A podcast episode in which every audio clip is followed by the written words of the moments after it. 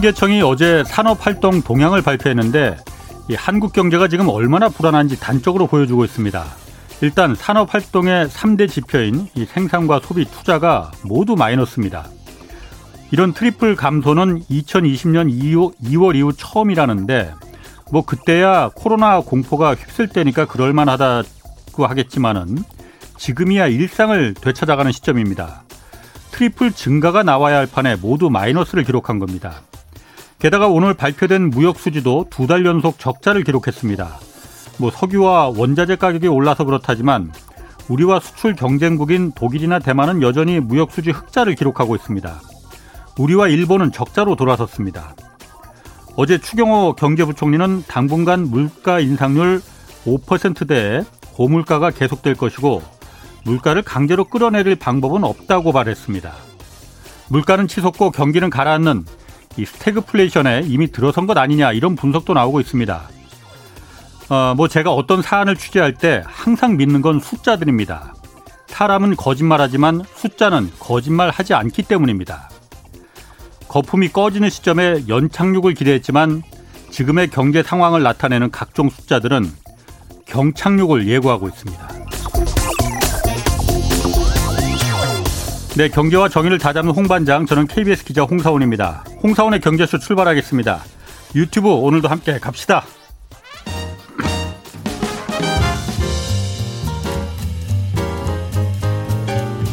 한마디도 버릴 게 없는 귀한 정보만 전해드립니다. 대한민국 최고의 경제 전문가와 함께하는 홍사운의 경제쇼. 네, 세계 각국이 지금 금리 인상에 나서고 있는데 이 금리 인상 속도가 지난 20년간 가장 빠르고 또 공격적으로 진행되고 있습니다. 급변하는 글로벌 경제 상황 진단해 보겠습니다. 김영익 서강대 경제대학원 교수 나오셨습니다. 안녕하세요. 예, 안녕하십니까. 투표는 하고 나오신 거죠? 뭐 6시 10분에 가가지고 일찍 했습니다. 그렇군요. 좀 전에 4시 이제 투표율을 보니까 4년 전 지방선거 때보다도 지금 7.8%포인트가 더 낮다고 해요. 예. 3시에 7%였는데 그 더 낮아졌어요, 지금. 예. 그러니까 아직 투표 안 하신 분들 꼭 지금이라도 아직 시간이 있으니까 좀 하시기 바랍니다. 자, 먼저 오늘 5월 수출입 현황 발표됐어요. 무역 예. 수지 조금 전에도 뉴스 나왔지만 또 두 달 연속 적자 기록했다는 거죠? 예, 그렇습니다. 뭐 오늘 수출이 발표가 됐는데요. 사실 다른 통계청이나 한국은행 이렇게 쉬는 날 통계를 안 발표를 안 하거든요. 예. 근데 산업통상자원부 뭐 예. 관세청은 일일이 쉬는 날에도 꼭 일일 날 세계에서 제일 빨리 수출입 통계를 발표합니다. 예. 예. 이게 뭐 세계 경제 풍향계라고 할 수 있기 음. 때문에 우리 수출이 굉장히 중요해요. 예. 예. 그런데 보니까 뭐 수출이 전년 동월보다 한 21% 증가했고 습니다만은 예. 예. 수입이 원자재 가격 상승 때문에 한 32% 오르면서 무역 적자가 한 17억 달러 났어요. 수출이 뭐 나쁜 건 아니었군요. 그럼. 예. 근데 수출이 21%나 증가한 어. 거는요. 작년 5월에는 쉬는 날이 좀 있었거든요. 근데 아. 올해는 아. 쉬는 날이 일요일이었었어요. 아, 그래서 올해 어. 쉬는 날이 작년보다 어. 이틀이 줄어들었어요. 그래서 조업 일수가 이틀이 예. 더 많았었죠. 아. 네, 그래서 이 21% 수출 예. 증가율보다는 실제로 음. 일하는 날 일평균 수출 금액을 봐야 되는데요. 예. 네, 그거는 증가율이 21.3%가 아니라 10.7%로 거의 절반으로 줄어듭니다. 아, 그렇게까지 차이가 많이 나요? 예, 그렇습니다. 어. 그래서 그럼 수출도 별로 안 좋았다는 얘기네요, 그러면? 예, 수출 증가율이 계속 그 둔화되고 있어요. 예. 이거는 뭐 세계 경제 성장이 계속 그 둔화되고 있다. 예. 이런 신호를 좀 보내고 있죠. 예. 근데 아까 저 홍사훈 기자님께서 처음에 스태그플레이션 이야기했는데 네. 어제 산업활동 보면은 사실 더 걱정이 됩니다. 그러니까. 예. 전부 다 마이너스잖아요, 그냥. 예. 4월에 우리 소비자 물가는 4.8%는 올랐었거든요. 예. 예. 그런데 생산 소비 마이너스니까 예. 사실상 스태그플레이션 정의가 음. 경제는 마이너스 성장하고 물가는 높은데 예. 뭐 4월 모습이 그런 모습이었거든요. 그 지금 스태그플레이션만 안 오길 기대하는 거 기대는 뭐 그것만 안 오길 지금 바라는 거잖아요. 네, 그런데 문제는 이렇게 물가가 오르니까 경제는 안 좋아지는데 네. 한국은행은 금리를 인상할 수밖에 없다는 거죠. 예. 물가를 잡기 위해서요. 그럼 경기는 더 안 좋아질 거 아니에요. 예, 그렇죠. 예, 그래서 통계청에서 발표되는 여러 가지 경제 지표 중에 가장 네. 중요한 게그 동행 지수 순환 변동치라고 있어요. 예. 이게 현재 경기를 나타내는 대표적인 경제 지표인데요. 예. 이것 가지고 현재 경기가 좋냐 나쁘냐를 판단하거든요. 음.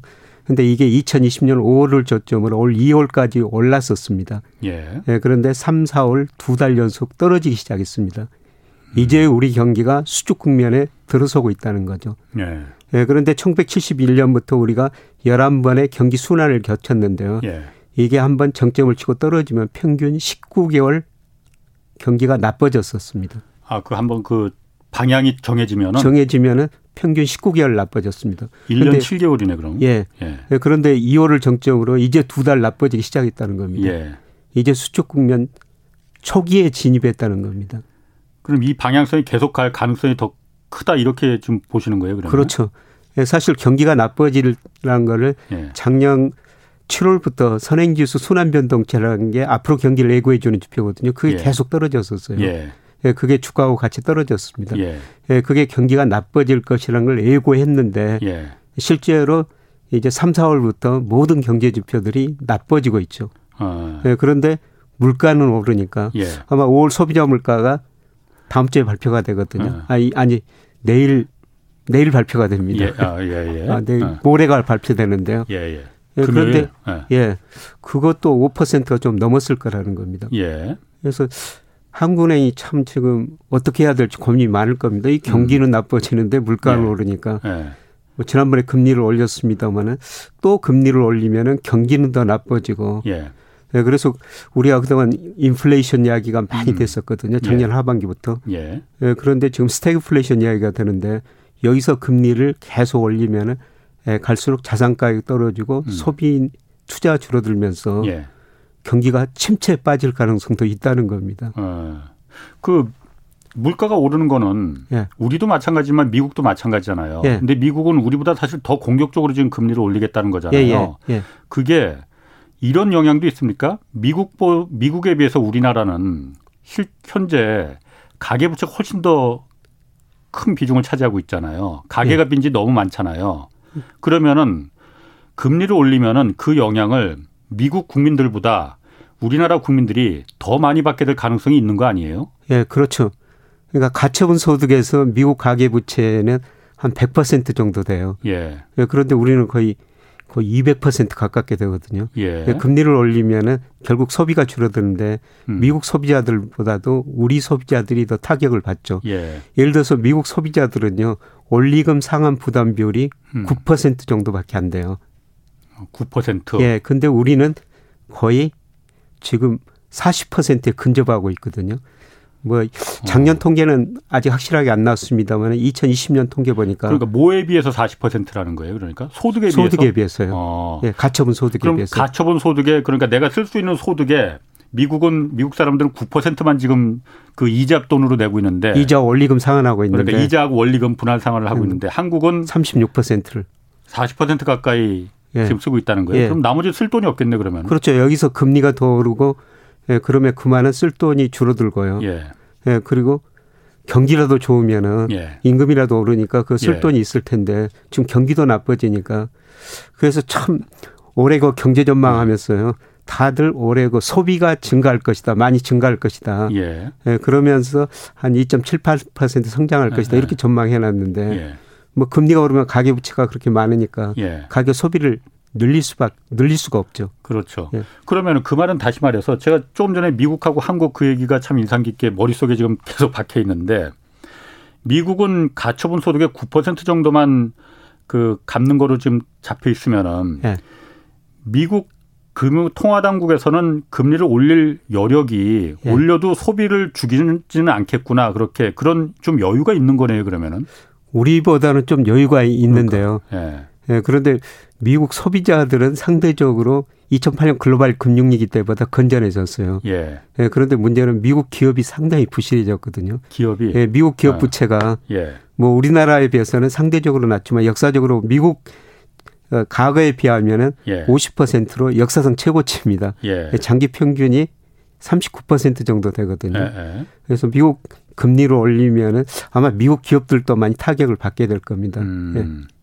기업이 타격받는 거하고 가게가 타격받는 거하고 어쨌든 부채라는 게 예. 국가가 지는 부채가 있고 예. 민간 가게가 지는 부채가 있고 기업이 예. 지는 부채가 있잖아요. 예. 크게. 예.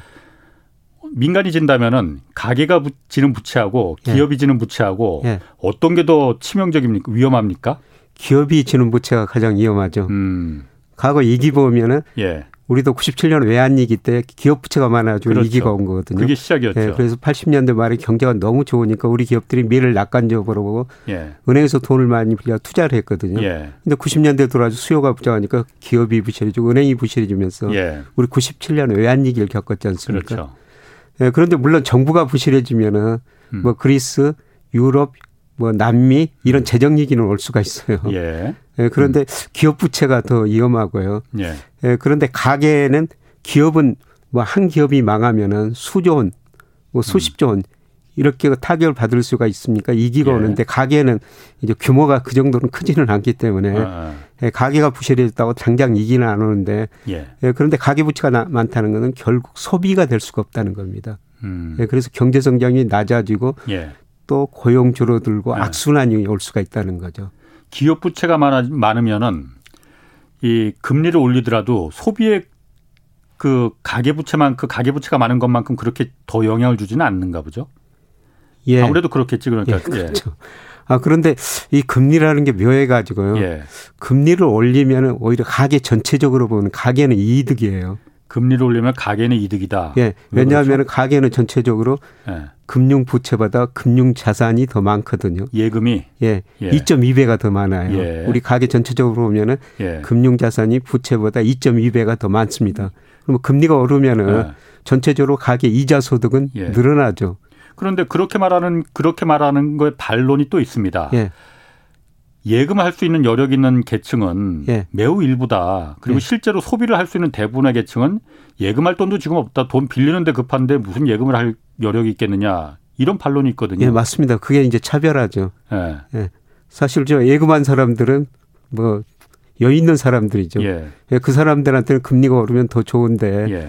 뭐 영세 자영업자들 지금 정말 어렵지 않습니까? 예. 이런 분들한테는 금리가 오르면은 금리 부담이 굉장히 올라갈 수밖에 없고요. 더욱 예. 중요한 거는 예, 중소기업들이에요. 예.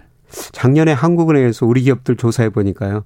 약 39%가 이자 보상 비율이 1 미만입니다. 이게 이자 보상 비율이 1 미만이라는 것은 우리 기업들 거의 40% 가깝게 예, 그런 기업들이 1년간 영업이익 내 가지고 이자도 못 갚는다는 음. 것이죠. 예. 이뭐 한계 기업, 뭐 좀비 기업 이런 얘기를 하는데 예. 그런 기업들이 워낙 그런 많다 기업들이요. 이거죠. 예, 그런데 다른 측면에서 보면은 우리 기업들이 가지고 있는 전체 현금성 자산은 919조 원이나 돼요. 아, 예. 그런데 삼성전자 같은 대기업들이 뭐 많이 가지고 있죠. 사내 유보금이라고 뭐 예. 흔히들 많이 말하죠. 예, 그런 기업들은 금리가 올라가면 대기업들 예. 현금을 많이 가지고 있는 기업들은 더 좋죠. 예. 예 그런데 중소기업들 음.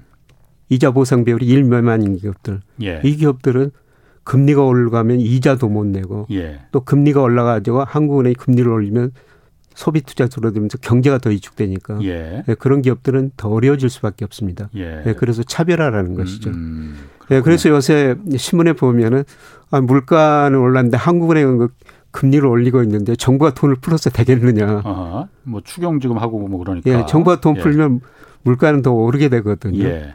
예, 그런데 그럴 수밖에 없어요. 지금 차별화를 해소하기 위해서 한국은행 금리는 경제 주체 음. 전체에 영향을 주지만은 이런 그렇죠. 차별화 굉장히 어려운 경제 주체들이 많거든요. 사회 경제적 약자에게 그러니까 지급하는 재정으로 거니까. 그거는 해결해야 되죠. 맞습니다. 예. 예. 아, 그러니까 어쨌든 전체적으로 금리를 올리는 판국에 예. 정부가 돈을 풀면은 인플레를 더 심하게 하는 거 아니냐라고 예. 하지만은 예. 정부가 사회적 경제적 약자층을 위해서 정부라도 돈을 풀지 않으면은 예. 그 사회적 경제적 약자층은 뭐 먹고 살라는 거냐? 예, 맞습니다. 아, 그러니까 재정을 통해서 그거는 할 수밖에 예. 없는 일이죠. 그리고 우리 경제가 구조적으로 그렇게 갈 수밖에 없는 거고요. 예. 예, 경제 주체가 가계, 기업, 정부, 뭐 해외 부분이 있는데 예. 예, 지금 가계 기업 부채가 높고 정부 부채는 우리가 세계에서 가장 낮은 나라 중에 한 나라거든요. 예. 예를 들어 작년 그 3분기 기준으로 국제 결제은행 통계 보니까 우리 가, 정부 부채가 GDP 대비 한 46%예요. 예. 선진국 뭐 이머징 마켓 거의 다 뭐 100%, 120% 넘었거든요. 뭐 일본은 250%, 뭐 일본은 233, 아, 아. 작년 3분기 보니까 234% 정도 되더라고요. 예, 예. 그런데 우리 정부가 부채가 낮으니까 우리 정부가 쓸 수밖에 없습니다. 예. 예. 음. 그래서 지금 뭐 쓰고 있고, 음. 예, 그 돈을 이제 잘 써야지 경제도 살리고 다시 세금을 거치는데요. 네, 맞습니다. 네. 네, 그러니까 그 돈을 철저하게 경제적 약자층을 위해서 아까 말씀하신 대로 민간 중에서 예금 많이 하는 특, 그 일부 부유계층 또 기업 중에서 사내 유보금이 넘쳐나는 대기업들 위주로 그 돈이 쓰여져서는 절대 안 되는 예, 거죠. 예, 맞습니다. 예. 자, 그러면 아까 제가 그, 그 스태그플레이션 말이에요. 예. 지금 이게 들어선 거예요, 그럼 우리나라? 4월 한 달만 보면 스태그플레이션이죠. 사실 그 어. 물가는 4.8% 오르고 지금 생산 소비 마이너스고요. 예. 저 미국도 1, 4분기 스태그플레이션이에요. 예. 미국 1, 4분기 물가 상승이 8% 넘었지 않습니까? 예. 근데 1, 4분기 미국 경제 성장률은 마이너스 1.4%이거든요, 연율로. 예. 예. 예. 그런데 2분기부터는 그런 현상이 개선될 것이다. 그런 기대가 있지만은 예, 사실 현재, 현재는 스태그플레이션이죠. 개선될 기대도 있는 거 아니에요? 그러니까 뭐 네. 석유값이나 원자재 네. 공급망 같은 게 좀 상하이도 지금 봉쇄 풀린, 풀렸다고 네. 하니까 그런 것 때문에 좀 원자재 가격이 그러니까 좀 낮아질 거 아니에요? 그렇죠. 어. 그러면서 이제 생산 소비가 증가하면서 예. 뭐 원자재가 낮으면 물가도 떨어지죠. 예. 네, 그런데 중앙은행 대부분의 중앙은행 물, 물, 물가 안정 목표가 2%거든요. 예. 네, 그런데 떨어지더라도 미국은 뭐 8%대에서 앞으로 예. 당분간은 7%대로 떨어지는 거고요. 예. 우리나라도 아마 6월까지는 5% 안팎일 것 같습니다. 아, 그렇군요. 자, 그리고 어쨌든 최근에 그 김 교수님 새 책 그 더 찬스 그새 책 내신 거 이 제목이 더 찬스에 여기 보면은 우리 경제 구조적으로 좀 저성장 국면에 접어들었다라고 말하셨잖아요. 예.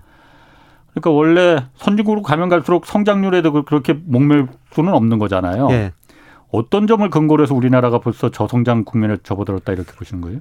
우리 잠재 성장이 너무 빨리 떨어지고 있어요. 예. 예를 들어서 제가 뭐 그림 하나 뭐 보여줄 수도 있는데 아. 우리나라 역대 대통령 어, 저 재직 기간에 예. 연평균 경제 성장률 그려보면요. 예. 이 대통령이 바뀔 때마다 계단식으로 성장률이 떨어졌거든요. 예. 예를 들어서 박정희 전 대통령 때 우리 경제 10.3% 성장했어요. 예. 예, 그런데 97년 IMF 경제위 예. 겪으면서 김대중 전 대통령 때 예. 5.6%로 예. 떨어졌고요. 예. 계속 떨어지고 지난 문재인 정부 때 2.3%. 예. 앞으로 5년은 한2% 정도 될 것 같은데요. 그런데 네. 이게 세계 다른 나라에 비해서 너무 빨리 떨어지고 있다는 것입니다. 원래 선진국이 될수록 성장률은 떨어지게 마련이잖아요. 중국도 또, 마찬가지고 모든 나라가 다 그렇지 않아요? 예, 떨어지기는 떨어진데 아. 너무 빨리 떨어진다는 아, 거죠. 빨리. 예를 들어서 IMF가 1980년부터 세계 경제 성장을 발표하는데요. 예. 2009년까지는 우리 경제가 연평균 7% 성장했습니다. 예. 세계 평균 아. 3.4였거든요. 예. 예, 그런데 2010년부터 작년까지는 음. 세계 평균 성장률이 3.3%였는데 예. 우리 3.0%. 예. 우리가 세계 평균보다 지금 낮은 성장을 하고 있고요. 문제는 앞으로라는 겁니다. 예. IMF가 지난 4월에 그 세계 경제 선만 했는데요. 올해 내년 우리 성장률 평균이 2.7%로 전망해 놨는데요. 선진국은 2.9%입니다. 이제 우리가 선진국보다도 낮은 성장 단계에 접어들고 있다는 거죠. 선진국 우리나라가 유엔에서 그러니까 공식적으로 선진국이다라고 인정은 받았지만은 인정받자마자 오히려 선진국보다 더 낮은 성장률이 예. 들어가게 되네. 예. 예. 그런데 앞으로가 더 문제예요. 제가 우리나라 잠재 성장률이라고 그러는데요. 잠재 성장은 노동, 자본, 생산성을 고려했을 때 우리 경제가 성장할 수 있는 능력인데요. 예. 제가 올해 추정해 보니까 1.9% 나오고요. 예. 뭐 2030년 좀 먼 미래지만 2030년 정도 가면 1.0으로 떨어지거든요. 근데 음. 미국이 올해 2%고요. 예. 미국 외가 2030년 잠재 성장률을 추정해 보니까 물론 전망치입니다. 1.8%. 음. 우리가 앞으로는 미국보다 성장률이 낮을 거라는 것이죠. 인구 때문에 그런 거예요? 주로 인구 때문에요. 15세에서 64세를 생산 예. 가능 인구라고 그러거든요. 예. 이 인구가 2020년부터 줄어들기 시작했고요. 예. 뭐 내년부터는 매년 1%씩 또 10년 후 지나면 매년 1.7%씩 감소하거든요. 예. 인구가 예. 감소하니까 잠재 성장이 떨어질 수밖에 없다는 거죠. 예. 그래서 이 잠재 성장률이 떨어지는 게 차별하고요. 예. 예, 경제 성장이 떨어지면은 우리가 뭐 10% 성장할 때는 경제 규모 파이가 커졌기 때문에 기업들이 같이 성장할 수밖에 없었어요. 예. 근데 성장률이 떨어진 만큼 커지는 경제 규모가 상대적으로 줄어들거든요. 예. 그걸 나눠 가져야 돼요. 그래서 음. 경쟁력 있는 기업은 더 많이 가져가고 예. 경쟁력 없는 기업은 시장에서 퇴출될 수밖에 없죠. 예. 예 그래서 이미 그 차별화가 심화되고 예. 있지만은 이대로 가면 앞으로도 차별화가 더 심화될 수밖에 없죠. 네, 그래서 음. 우리 정부가 이런 문제를 해결해서 오히려 그 자본주의 모순인데요. 뭐 축출 자본주의라고 그러죠. 잘된 거는 잘 되고 경쟁력 없는 시장 퇴출되고. 음. 예. 네, 그래서 전 세계가 자본주의 모순 이야기하면서 포용 자본주의로 가자. 예. 그래서 우리 정부가 지난번에 그 포용 성장을 그 내세웠지 않습니까? 예. 뭐 중국 정부도 공동 부유론이라는 걸 내세우고 있지 않습니까? 예. 과거에는 흑묘 백렬론이라 해가지고 음. 그냥 어떻든 경제 성장만 해보자. 그랬는데 분부 격차가 커지니까 이제 공동 부유론으로 가고 있고요. 음. 미국 바이든 정부 경제 정책도 한마디로 중산층 회복을 통한 안정 성장이에요. 예. 그러니까 중산층이 지금 가난해졌으니까 중산층을 지원하기 위해서 법인세를 올려야 된다. 부자들한테 세금 더 걷어가지고 중산층한테 써야 된다. 예. 사실 전 세계가 이 차별화를 해소하는 방향으로 가고 있죠. 예. 예. 그 제가 그 몇 년 전에 읽은 책 중에 뭐 제가 그렇게 책 많이 읽는 건 아니지만은 국가는 왜 실패하는가는 국가는 왜 실패하는가라는 책이 있어요. 예, 예. 뭐 아시겠지만은 네. 그걸 제가 참 그 감명 깊게 읽었는데 똑같은 정책이라 하더라도 예. 그 정책이 똑같은 정책에도 누구의 입장에서 그 정책을 실행을 하느냐에 따라서 예. 그 국가가 성공하느냐 실패하느냐 그 국가가 예. 포용적인 국가가 되느냐 착취적인 국가가 되느냐라는 걸 가름하게 된다라는 예. 내용이었거든요. 예. 지금이 사실 우리나라도 그 시점인 것 같더라고요. 예, 그 시점입니다. 네. 그래서 참 뭐 잠재 성장률 올려야 되는데요. 뭐 윤석열 대통령이 지난번 대선 때 보니까 토론회에서 네. 예, 앞으로 5년간 잠재 성장률을 4%대로 올리겠다. 네. 뭐 이런 이야기를 했거든요. 예. 4%를 올리면은 우리나라 대통령이 바뀔 때마다 경제 성장이 떨어졌는데 예. 처음으로 계단을 올라서게 되거든요. 예. 근데 뭐 가지고 경제 성장을 올릴 수가 있을 것인가? 인구가 늘어야 하는데. 인구가 줄어들고 예. 그다음에 저 기업 규제 안에 투자를 좀 늘리겠다는 겁니다. 예. 그에 그 생산성이 늘면은 잠재 성장이 올라갈 수가 있어요. 예. 근데 생산성이라는 건 하루아침에 늘어나는 게 그렇죠. 아니거든요. 예. 그래서 앞으로도 제가 5년 동안 전망해 보면은 예. 우리 경제 성장률이 2% 안팎, 평균 2% 안팎 나오거든요. 예. 그래서 성장률이 이제 선진국 음. 미국보다도 더 낮아지는 시대가 도래한다. 아. 이게 금리에도 주는 의미가 그래. 크거든요. 요새 좀 미국이 금리를 네. 올리니까 우리하고 미국 금리가 역전된다. 뭐 빠르면 7월에 역전될 수도 있다. 예, 역전될 수 있다. 네. 그런데 그게 저는 앞으로 구조적인 문제일 것 같습니다. 음. 왜냐하면 금리를 결정하는 가장 중요한 요소가 경제 성장률이거든요. 예. 근데 우리 경제 성장률이 갈수록 미국보다 낮아지면은 우리 금리가 미국보다 낮아질 수밖에 없는 것이죠. 금리를 올릴 수가 없지. 경기를 예. 죽이니까. 예, 그렇습니다. 아. 그래서 과거에 우리가 볼 수 없는 일들이 앞으로 벌어질 수가 있다는 것이죠. 아, 그 부분은 중요하네요. 그러니까 우리가 네. 잠재 성장률이 계속 미국보다 지금 예고는 그 숫자들이 계속 낮은데 예. 그러면은 당연히 금리를 올릴 수가 없는 여건이 구조가 되는 거 아니냐. 그렇죠. 그러면은 그러면 정말 그건 왜, 그 어떻게 해볼 수가 없는 거 아니에요? 그래서 어떻든 거 우리가 잠재 성장률을 올려야 아. 되는데요. 그게 구조적인 문제라는 것이죠. 그 어제도 잠깐 얘기했었는데 인구 문제 하다가 네. 인구 문제가 나왔으니까 지금 부동산 가격이 부동산 집값이 지금 좀 왔다 갔다 하긴 하지만은 잠재적으로 지금 하향 쪽으로 방향을 좀 틀고 있다라는 게 지금 기조잖아요. 예. 그런데 늘 그걸 말해왔습니다. 일시적으로 과거에도 보면은 2010년, 13년 이때 잠깐 떨어지긴 했지만은 장기적으로 보면 우상향이다. 결국은 다 오르더라 했는데 지금은 바뀐 변수 중에 하나가 인구가 줄고 있지 않느냐. 예. 그렇기 때문에 장기적으로 지금과 같이 계속 우상향, 장기적으로 우상향이 되지 않을 수도 있다. 이런 분석도 있던데 어떻습니까? 인구 구조를 추정하는 분들이 그런 주장을 몇 년 전부터 했었죠. 예. 예 사실 그 일본을 보면요. 일본이 그 35세에서 64세 인구가 예. 1990년에 정점을 쳤거든요. 예. 예. 그리고 일본 집값이 1990년에 정점을 치고 예. 구조적으로 오랫동안 하락했었어요. 예. 그런데 우리도 이 인구가 이미 정점을 치고 떨어지거든요. 예. 예. 그런데 우리는 그장은 집값이 올랐죠. 예. 근데 저도 이 인구 문제를 좀 생각해 보는데요. 일본하고 달리는 우리는 왜 오를까? 예. 근데 수명이 좀 더 길어져 가지고 인구 구조가 예. 예. 아니 절대 인구가 줄어드는 건데 그래도. 예. 예. 그래서 저도 지금이 그 중요한 시점이라고 보고 있거든요. 음. 그래서 일본 사람들이 이때 집값이 떨어지니까 예. 그 이전까지는 집을 그 투자재라고 생각했었어요. 예, 집 사는 예. 가격이 올랐으니까. 근데 집값이 떨어지니까 집은 투자재가 아니라 소비재다. 단순하게 예. 사는 데다. 예. 이런 전환점이 저도 우리한테도 오고 있지 않느냐. 예. 예, 저도 제가 부동산 전문가는 아닙니다만은 부동산 가격 추세를 구해 보거든요. 예. 근데 추세가 이제 꺾이고 있습니다. 예. 이 추세라는 거는 정부 정책으로 꺾일 수 꺾을 수 없거든요. 바꿀 수 없다 이거죠. 예. 예. 뭐 지난 정부에서 스물 몇 번 뭐 부동산 억제 정책을 내놨는데 집값 계속 올랐지 않습니까? 예. 예. 그런데 제가 예, 통계 기법으로 이렇게 추세를 구해 보니까 예. 좀 추세가 전환되는 꺾이는 시점이거든요. 예. 이게 한번 꺾여 버리면 오래 갑니다. 아. 예, 그런데 이게 4, 5년간은 그런 음. 추세 하락이냐 음. 아니면은 지금 홍 기자님 이야기하신 것처럼 아주 장기적으로 가는 하락이냐 예. 이거는 조금 더 연구해 봐야 될 것 같습니다. 그렇군요. 8891님이 이것도 얘기하셨거든요. 인구 문제 같은 경우에 우리나라 일본 뭐 줄어든다고 하지만은 그래서 경기에 이게 그 잠재 성장률이나 이런 데 영향을 미친다고 하지만은 뭐 네덜란드, 덴마크, 스웨덴 뭐 호주, 뉴질랜드, 노르웨이 이런 잘 사는 나라들 인구 적지 않습니까? 예. 그거는 어떻게 설명하실래요? 하고 물어보셨거든요.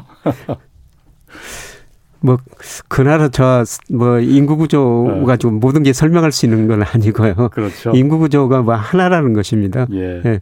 그런데 우리가 여러 가지 그 성장 구조 볼때 예. 다른 나라보다는 일본하고 좀 비슷하게 그 진행이 되고 있거든요. 예. 예. 음. 특히 이런 나라는 예. 우리처럼 그 잠재 성장률이 그렇게 떨어지진 않아요. 예. 근데 음. 우리가 앞서 말씀드렸습니다만 우리 잠재 성장률이 너무 빨리 떨어지고 있다는 거죠. 예. 이게 이제 선진국보다 낮은 성장이 올해부터 지금 진행되고 있다는 겁니다. 그렇군요. 예.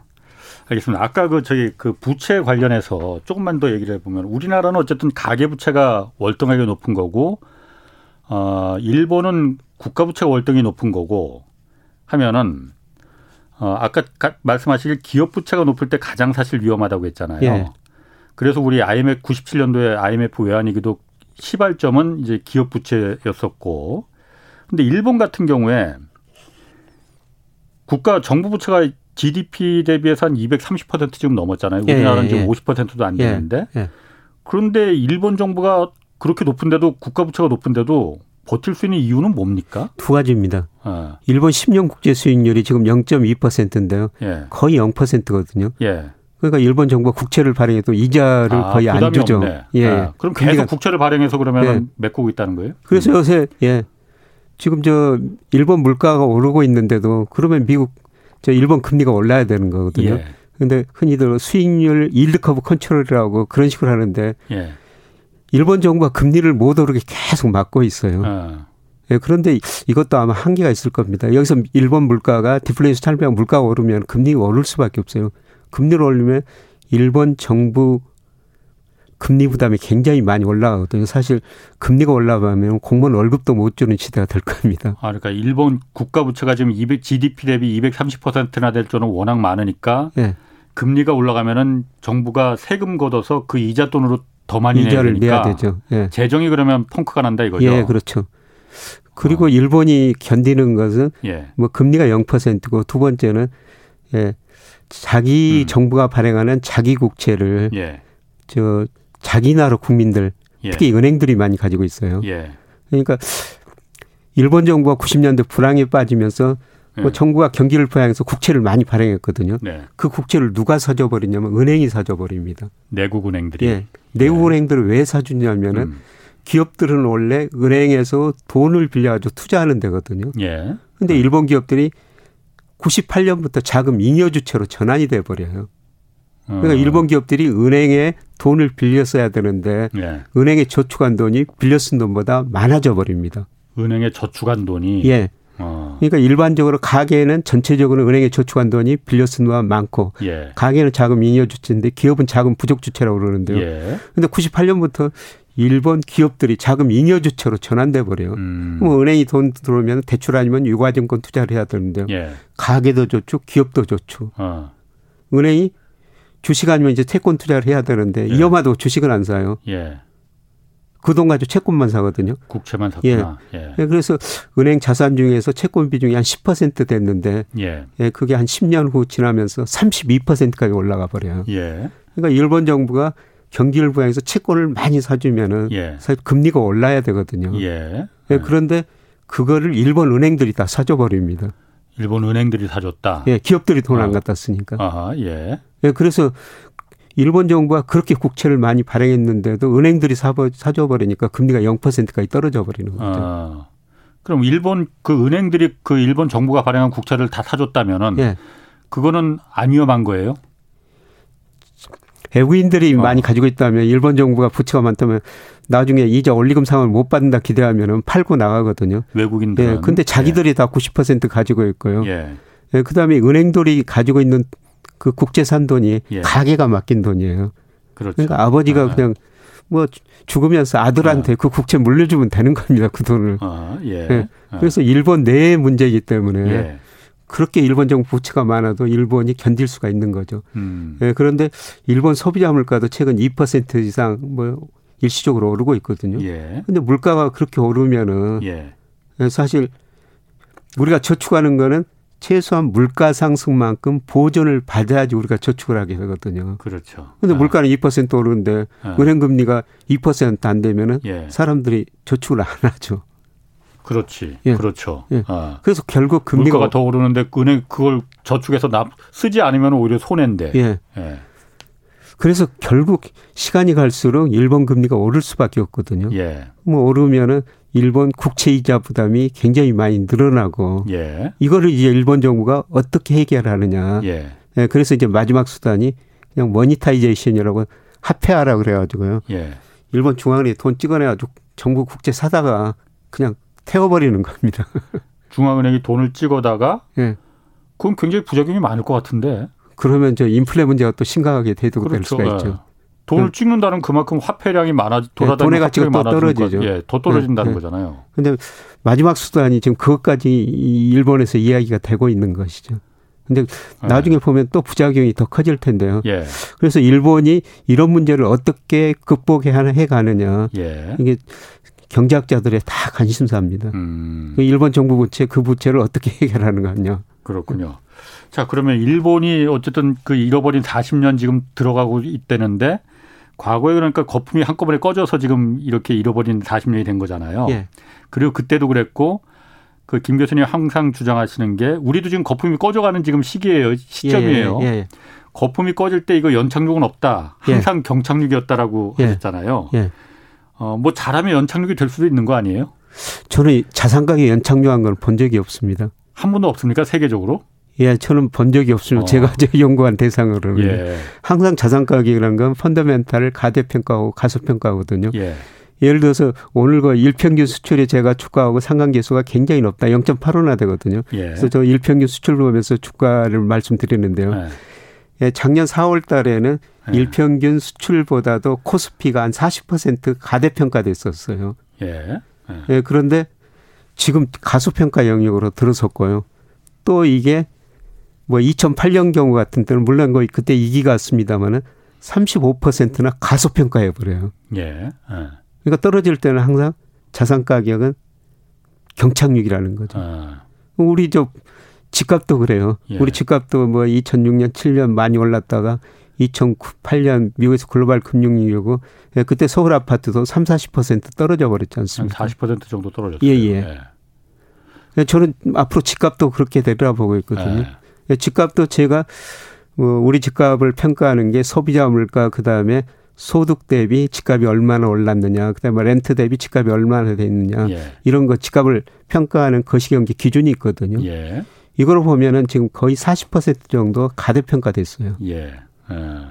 이게 오를 때는 이렇게 펀더멘탈 가대평가한다는 거죠. 예. 또 떨어질 때는 예. 그 이하로 가수 평가 국면으로 또 들어갈 수가 있습니다. 어, 뭐 집값만 본다면은 오를 때 상승할 때 워낙 연상승이 아니고 경상승이었기 때문에 예. 착륙할 때도 그러니까 연착륙이 아니고 경, 경착륙 어, 되는 게 맞다라고 예. 주장하시는 분들 많이 있습니다. 예. 어, 뭐 워낙 과거 지난 뭐 2년간 집값이 워낙 정말 미친 가격으로 올랐으니까 미친 만큼 이제 떨어져야 된다라는 주장을 하시는 분들도 있지만은 그렇게 되면은 어쨌든 부동산 건설 부동산 경기가 우리나라 GDP에서 차지하는 비중이 무시하지 못할 수준이잖아요. 예. 워낙 매여 있는 그 노동 인구도 많이 있고 예. 부작용이 많이 있을 부작용이 있습니까? 예, 지갑이 많이 떨어지면 부작용이 있죠. 건설회사들 예. 어려워지고요. 그러니까 예, 어려운 건 부작용이 있는 건 제가 아는데 예. 긍정적인 작용이 더 큽니까? 부정적인 작용이 더 크냐? 이걸 제가 물어보고 싶은 거거든요. 부작용이 더 클 수가 있죠. 예. 우선 뭐 건설회사들 어려워질 수가 있고요. 예. 예. 그런데 과거보다 충격은 좀 줄어들었어요. 예. 예를 들어서 90년대 건설 투자가 우리 GDP에 차지하는 비중이 30%가 넘었었습니다.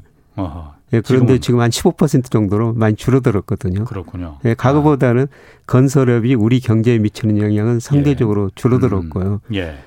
예, 그 다음에 이 집값이 떨어지면은 역의 부의 효과라 그래 가지고 예. 소비가 많이 줄어들어요. 그렇죠. 예. 그러니까 우리 가게가 지금 원리금 상환 부담 비율이 거의 40% 가깝게 되는데 예. 여기서 집값만 앉아 떨어져 버리면은 음. 소비가 더 이축될 수가 있죠. 음, 그러니까 그 원리금 상환 비율이 아까 말씀하신 대로 우리가 한 36% 그러니까 한40% 가까이 되더라도 집값이 계속 올라가면은 예. 아 그래도 난 부자야. 예. 이, 이, 정도는 뭐 내가 써도 돼라고 예. 뭐 자동차도 사고 예. 뭐 이렇게 하지만은 집값이 떨어지기 시작하면은 예. 아 나는 가난해지고 있어. 예. 이런 생각이 그렇죠. 마음에 자리 잡는다 이거죠. 예. 그 음. 소비가 더 이축될 수가 있다는 예. 거죠. 음. 근데 제가 분석해 보니까 이 주식하고 집값 어느 게 그 소비에 더 영향을 미치느냐. 예. 뭐 우리가 상식적으로 생각하면 주식이 더 미칠 것 같은데요. 예. 근데 소비에 미치는 효과를 보니까 오히려 집값이 더 크게 나타나거든요. 예. 예. 집값이 떨어지면은 우리 소비가 많이 이축될 수밖에 없다는 것입니다. 그렇군요. 예. 그러면은 지금 아까도 일본 얘기 잠깐 했었지만 40년 전에 일본이 이 장기적인 불황이 이제 시작될 때 어, 어쨌든 그때 금리 인상의 그 타이밍을 놓쳐서도 그랬고 그게 결과적으로 집값을 부동산 가격을 갖다 폭락시키면서 지금 여태까지 온 거잖아요. 우리나라 같은 경우도 그렇게 일본 모델을 따라갈 가능성은 있습니까? 일본이 왜 불황이 시작했냐면 사실 네. 미국 때문에 미국이 일본을 어렵게 만든 거죠. 그 플라자. 85년 플라자 아. 합의를 통해 가지고 예. 엔 강세를 유도했거든요. 예. 뭐 1년 반도 안 됐는데 플라자 합의 이후에 엔화 가치가 48%는 올라버려요. 일본 수출 기업들이 아우성을 치고 우리가 어떻게 수출해서 먹고 살란 말이냐. 예. 수출 기업들이 아우성을 치니까 경제도 좋은데 일본 중앙은행이 금리 내려주면서 돈을 풀어버렸어요. 예. 그러니까 경제도 좋은데 돈 풀으니까 자산계 집값, 주가 거의 3배 가까이 오르죠. 그렇죠. 그래서 안 되겠다 싶어가지고 89년 말부터 90년에 금리를 급격하게 인상해 버리거든요. 예. 그러면서 그 전에 미리미리 올렸어야 되는데 예. 안 올리다가 안 올리다가 더 이상 버티다 못해서 예. 한꺼번에 확 올렸죠. 예. 그래서 거품이 이제 붕괴되면서 예. 일본이 장기 디플레 빠지는 거거든요. 예. 지금 우리도 저는 지나치게 좀 빨리 금리를 인상해서 안 된다고 생각하거든요. 아. 우리 기준금리 0.5%까지 내렸다가 예. 지금 1.75%. 음. 예, 그런데 지금 물가가 너무 높으니까 여기 더 계속 또 올리겠다는 거 아닙니까? 예. 그러면 저는 소비 자산 가격에 심각한 타격을 줄이라 보고 있어요. 예. 음. 그래서 이게 일본의 그 90년대 식으로 가지 않느냐. 예. 우리 지금 자산 가격에 특히 뭐 주식은 거품이 많이 해소됐습니다만은 제가 보기에는 부동산 가격은 아직도 상당히 거품이 발생했거든요. 예. 이게 이 그간의 금리 인상 경기 둔화로 예, 꺼지지 않을까. 그러니까 지금 금리 인상이 한국의 금리 인상이 너무 급격하게 높다 이거 이런 계속 하시는 너무 건가요? 빨리 해서는 안 된다는 것입니다. 너무 빨리 예, 지금 예. 빨리 하고 있다는 예. 얘기예요 그러면은. 예. 어. 사실 그 금리라는 건 선제적이어야 되거든요. 예. 예. 제가 분석해 보면 금리를 올리면은 소비 투자에 미치는 시차 효과가 있는데 예. 예 그게 한 6개월 정도 시차를 두고 예. 뒤에 나타나거든요. 예, 그래서 계속 금리를 올리면은 지금도 경기가 나쁜데 음. 내년 경기는 더 나빠질 거라는 거죠. 그런데 그게 지금 금리가 우리가 그 당장 빠르면 7월부터 미국하고 금리가 우리나라 금리가 더 낮아질 수도 있다. 예. 미국이 오히려 더 높아질 수도 있다. 이런 얘기도 나오는데 예. 지금이 우리가 그렇게 빨리 빨리 올리는 거라고 볼 수 있는 건가요? 우리는 좀 미리서 대응했죠. 예, 그러니까 미리 예, 대응했죠. 작년 하반기 예, 예, 선제적으로. 예. 어. 예, 그런데 미국 잠재 성장률보다 네. 우리가 좀 더 낮아지고 있으니까 예. 저는 왜 우리 금리가 아. 미국 금리보다 높아야 되느냐 그거죠. 음. 이게 앞으로 낮아도 된다는 것입니다. 음, 낮아도 된다. 예, 경제 성장률 우리가 미국보다 더 낮아지고 있으니까. 예, 예. 예. 음, 그래야만이 경기를 죽이지 침체시키지 않는다. 예. 일본이 40년 전에 그래서 그, 그 경기가 다 확 죽어버렸으니까. 예, 장기적인 디플레에 빠졌으니까. 예, 예, 예. 그 상황이 올 수 있다. 그런데 반대로 그걸 막기 위해서 금리 인상을 갖다 적절한 타이밍에 못 한다면은 일본이 실기했던 것처럼 어이 거품을 계속 더 키우는 상태가 되는 거 아니냐. 금리 인상이라는 건 어쨌든 타이밍인데. 예. 근데 우리 시장 주시장은 뭐 이미 거품이 상당히 많이 지금 해소되고 있고요. 음. 뭐 집값도 지금 제가 보니까 이제 추세 전환 시점이거든요. 예. 이 추세가 꺾이고 있다는 것이죠. 아, 예. 이런 상황에서 금리를 많이 인상하면은 예, 제가 집값을 결정하는 가장 중요한 요인 보니까 경기예요. 그렇군요. 내년에 음. 경기가 나빠지면은 예. 뭐 집값 하락폭이 더 커질 수가 있는 그렇지. 것이죠. 예, 예. 음. 그래서 지금 금리 인상을 예. 너무 많이 빨리 하는 거는 예. 저는 뭐 바람직스럽지 않다. 음. 예, 이렇게 보고 있습니다. 그러니까 부동산 가격을 좌우하는 거는 금리도 있지만은 금리보다도 더 중요한 거는 경기다. 겁니다. 예. 경기가 어차피 지금 침체 국면 아까 말씀대로 산업 활동 동향이 지금 다 마이너스로 예. 될 정도로 지금 침체 국면으로 이제 뭐 시작 단계인데 이 상황에서는 경기가, 예. 부동산 가격이 내려갈 수밖에 없다 이거죠. 이, 이 상태로 보면. 예. 이제 경기 순환 상황으로 보면은 경기가 정점을 치고 예. 초기 수축 국면에 들어서고 있다는 것이죠. 음. 이런 상황에서 금리를 더 올려버리면은 예. 경기 침체 폭이 훨씬 더 깊어져 버릴 거라는 겁니다. 예. 김 교수님 얘기 들어보면 자꾸 그냥 우울해져 갖고 좀 긍정적인 게 좀좀 좀 있어야 되는데 그러면은 한국 경제가 어, 앞으로 좀 그그 그 장밋빛까지는 아니더라도 회색빛에서 좀 탈출해서 하늘색이라도 제가 지금 하늘색 셔츠 입고 왔지만은 그렇게 도약할 수 있는 가능성은 없습니까? 우리 기업들이 이거 수출 경쟁력을 계속 강화하면 됩니다. 우리하고 일본하고 차이점은 뭐냐면요. 예. 일본이 90년대 장기 불황에 접어들 때 예. 일본 GDP에서 수출이 차지하는 비중이 9%였어요. 예. 예. 우리나라는 지금 44%거든요. 예. 그러니까 우리 기업들이 경쟁력, 수출 경쟁력만 가지면은 예. 일본하고 달라질 수가 있다는 겁니다. 그런데 일본이 지난 30년 가까이 예. 불황을 겪었으면서 일본 가게들이 견디는 것은 금융자산이 금융부채보다 5.5배 정도 많아요. 예. 그래서 금융자산이 많으니까 예. 견디고 있는 것이죠. 아. 예, 그런데 우리는 2.2배밖에 안 되고요. 예. 예. 그것도 우리는 차별화가 너무 심화됐어요. 예. 그래서 우리가 사는 길은 음. 그냥 세계 경제가 좋고 예. 수출 비중이 44%나 되니까 예, 예. 뭐 수출을 잘하면은 음. 예. 일본하고 달라질 수는 있죠. 음. 예, 그런데 긍정적인 신호도 나오고 있어요. 예. 뭐 오늘 수출도 보면은 가장 우리 수출 중에서 큰 변화가 하나가 예. 우리가 아세안 쪽으로 수출 비중이 굉장히 빠른 속도로 늘어나고 있거든요. 네. 네. 우리 수출이 예를 들어 가지고 뭐 올도 5월까지 전체적으로 보니까 한 18% 정도 증가했는데요. 예. 아세안 쪽으로는 수출이 거의 30% 이상 증가하고 있거든요. 어, 아세안도 굉장히 큰 시장이죠. 예. 그리고 아세안 우리 수출에서 차지하는 비 2000년에 한 11% 됐는데요. 예. 지금 19%에 접근해 가고 있습니다. 예.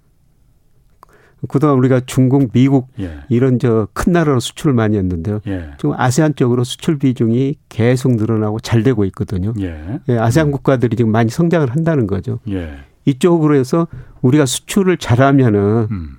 뭐 우리 성장률도 수출 쪽에서 올릴 수가 있는 거죠. 음. 성장을 그러니까 수출에 예. 기반해서 예. 어 그렇군요. 아 그리고 그것 참 물어봐야겠습니다. 그 미국에서 그러니까 인플레이션이 지금 정점에 달았다 그런 분석들 있잖아요. 예. 뭐 어, 김 교수님은 어떻게 보십니까 그거? 어. 예, 저는 뭐 전년 동기 상승률로 보면은 아. 3월 8.5%가 정점이었다. 예. 뭐 4월은 8.3%로 떨어졌고요. 예, 예. 뭐 5월 음. 데이터가 음. 이달 고 중순경이 발표됩니다. 저는 7.8%. 예. 그 다음에 한 12월에는 음. 한 4.5%까지 떨어지리라고 보고 있습니다. 아. 예. 그러니까 정점에 달하는 거는 사실이라고 판단하시는 예. 거군요. 예, 우리나라는 한 6월이 정점이었 정점일 거라고 보고 있고요. 6월이. 예. 아. 우리나라는 6월 그렇게 좀 시차가 미국하고 좀 있는 거는 왜 그런 건가요? 우리나라는 저 미국은요. 예. 굉장히 좀 빠르게 반영합니다. 예를 들어서 예, 미국 거 유가 오르면은 예. 미국 기업들은 바로 바로 그걸 반영해 버립니다. 예. 그래서 아. 유가가 오르면은 예, 미국 기업들 그 소비자 물가에 미치는 영향이 1개월 정도밖에 시차가 안 나거든요. 예. 예 그런데 예. 우리는 한 3개월 정도 좀더 예. 시차가 있어요. 예. 예. 음. 그렇군요. 네. 자 그러면은 김, 김 교수님 어쨌든 지금 전체적인 큰 그 내용을 큰 그림을 좀 설명해 주셨으니까 일반 지금 들으시는 분들 중에 개인 투자들 분들도 많고 지금 회색빛 스태그플레이션이 지금 그 회색 코뿔소가 지금 다가오고 있다고 하는데 개인 투자자들 이런 금리 인상 시점 또 뭐 저성장 고물가 스태그플레이션이 뭐 지금 온다고 하는데 개인 투자자들은 그럼 이거 어떻게 해야 될까? 그냥 돈 갖고 그냥 아무데도 그냥 이불 속에 꽁꽁 숨겨두고 그냥 있어야 되는 건지 어떻게 해야 될까요? 예, 저는 뭐 단기적으로 제가 4월까지는 주식시장을 굉장히 어둡게 말씀드렸는데 5월에서 예. 한 3분기까지는 약간 반등할 것이다. 어, 그 얘기도 하셨지 예. 참. 예. 예 그거는 아. 이제 인플레율이 둔화되면서 예. 금리 인상 문제가 좀 사그라들 것이다. 예. 나중에 경기 둔화 침체가 오는데 예. 그 사이에 예. 잠깐 인플레율이 둔화되니까 음. 금리 많이 못 올 것이다. 그래서 예. 지금 국채 10년짜리 수익률 오히려 떨어지고 있거든요. 예. 예. 그러는 가운데 주가가 약간 오르리라고 보고 있습니다. 예. 이럴 때 아. 잠깐 그 주식 투자 뭐 장기는 아. 아니고요. 뭐 예. 단기 투자, 뭐 단기 투자를 권유해서는 아. 안 되겠습니다. 예. 좀 아. 오르리라 보고 있고요. 예. 예. 그런데 기본적으로는 큰 하락 추세가 아직도 이어지고 예. 부동산 가격은 이제서야 떨어지기 시작했다는 거죠. 예. 예. 예. 언론에서 이제 부동산 가격이 폭락했다 이런 이야기가 많이 나오면 그때 본격적으로 투자를 자산을 사시면 돼요. 어. 예. 그런데 지금은 저는 현금 비중을 많이 가지고 있거나 예. 아니면 채권을 적극적으로 사시는 게 좋을 것 같습니다. 어, 내년에 경기가 예. 둔화되고 물가 상승률 떨어지면은 예. 장기 금리가 먼저 떨어지거든요. 예. 그래서 예를 들어서 미국 국채 수익률도 10년짜리가 3.1%까지 갔다가 최근 2.8% 안팎에서 움직이고 있고요. 예. 이 10년 국채 수익이 더 이상 안 오르고 있거든요. 예. 우리도 3.4까지 올라왔다가 3.12%에서 조금 떨어져 가지고 큰 변동이 없어요. 예.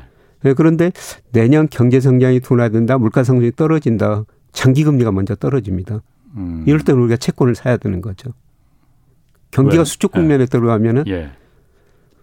경기가 안 좋으니까 예. 자금 수요가 줄어드니까 예. 금리가 장기 금리 먼저 떨어지고 그다음에 단기 금리가 먼저 떨어지거든요. 예. 그래서 예. 저는 이런 시기에는 우리가 장기 채권을 적극적으로 좀 사셔야 된다. 예, 그런데 우리 가계 금융자산 중에서 채권 비중이 2.3%밖에 안 돼요. 예. 채권 투자하신 분들 별로 없고요. 주식처럼 그렇게 접근성이 좀 그 좋지는 않으니까 그런 거 아니에요? 접근성도 쉽지 않죠. 주식은 예. 우리가 늘 사고 팔 수가 있는데요. 예. 채권은 그 사고 팔기가 조금 힘들고요. 예. 물론 채권 ETF라는 게 있어요. 그거는 뭐 HTS 홈 트레이딩 시스템으로도 할 수 있다면서요? 예. 채권 할 수가 있는데 예. 근데 문제는 거래가 별로 안 돼가. 음, 그렇군요. 예. 아직 음. 많은 분들이 채권에 네. 대해서는 별로 네. 투자를 안 했고요. 아. 예, 그리고 주식 투자하신 분들은 답답해서 네. 채권 투자 못 하십니다. 아, 뭐 주식 투자하면은 하루에도 5 내지 10%뭐 올랐다 떨어질 그렇지, 수도 있는데요. 네. 채권은 거의 변동이 없거든요. 채권 네. 투자하려면은 아. 상당히 인내심이 있으셔야 아. 됩니다. 아, 그 김 교수님 나와서 그, 그 얘기 하시니까 지난번에 그 항상 했지만 4월, 5월 뭐 이때 그 주식 에서 좋은 기회가 있을 것이다 했는데 지금 5월 지났는데 뭐 그렇게 좋은 기회는 없었던 것 같은데. 그렇게 많이 아, 안 오르지만은 예. 그저 2,550까지 코스피가 떨어졌다가 예. 지금 2,680 정도까지 올랐으니까 100포인트 정도 오른 거거든요. 예. 어. 네, 그런데 저는 뭐 6, 7월은 뭐 지루하게 움직일 텐데 예. 3분기쯤에 인플레이율이 많이 낮아지면서 예. 한번 오르리라 보고 있거든요. 음. 뭐 그게 지수가 2,800이 될지 2,900이 될지는 잘 모르겠습니다만은 예. 뭐 한번 기회는 있을 거라고 보고 있습니다. 아, 예. 한번 기회는 그러니까 그 지금 뭐 한 6월 이제 7월 8월 요때 그러니까 인플레가 잠깐 이제 좀 접어들고 예. 금리 인상이 좀 타이밍을 좀 그 볼 때. 예. 예. 아. 물가가 떨어 물가 상승률이 낮아지니까 예. 금리 인상 많이 못 할 것이다. 아, 예. 예. 근데 물가가 떨어진다는 건 결국 앞으로 경기가 나빠진다는 건데 근데 인플레에서 경기 침체 그 사이로 가는 과정에서 예. 음. 잠깐 저 뭐 좋은 시점 한번 있으리라 보고 있습니다. 알겠습니다. 그 시점 되면 다시 한번 좀 알려주시고요. 자 고맙습니다. 지금까지 김영익 서강대 경제대학원 교수 함께했습니다. 자 오늘 뭐 선거 날입니다. 플라톤이 그랬답니다. 정치에 무관심하면 가장 저급한 인간의 지배를 받게 된다고 말이죠. 아직 투표 시간 남았으니까 꼭 이거 꼭 투표하시기 바랍니다. 안 그러면 정말 저급한 인간의 지배를 받게 됩니다. 자, 지금까지 경제와 정의를 다잡는 홍반장 홍사원의 경제쇼였습니다.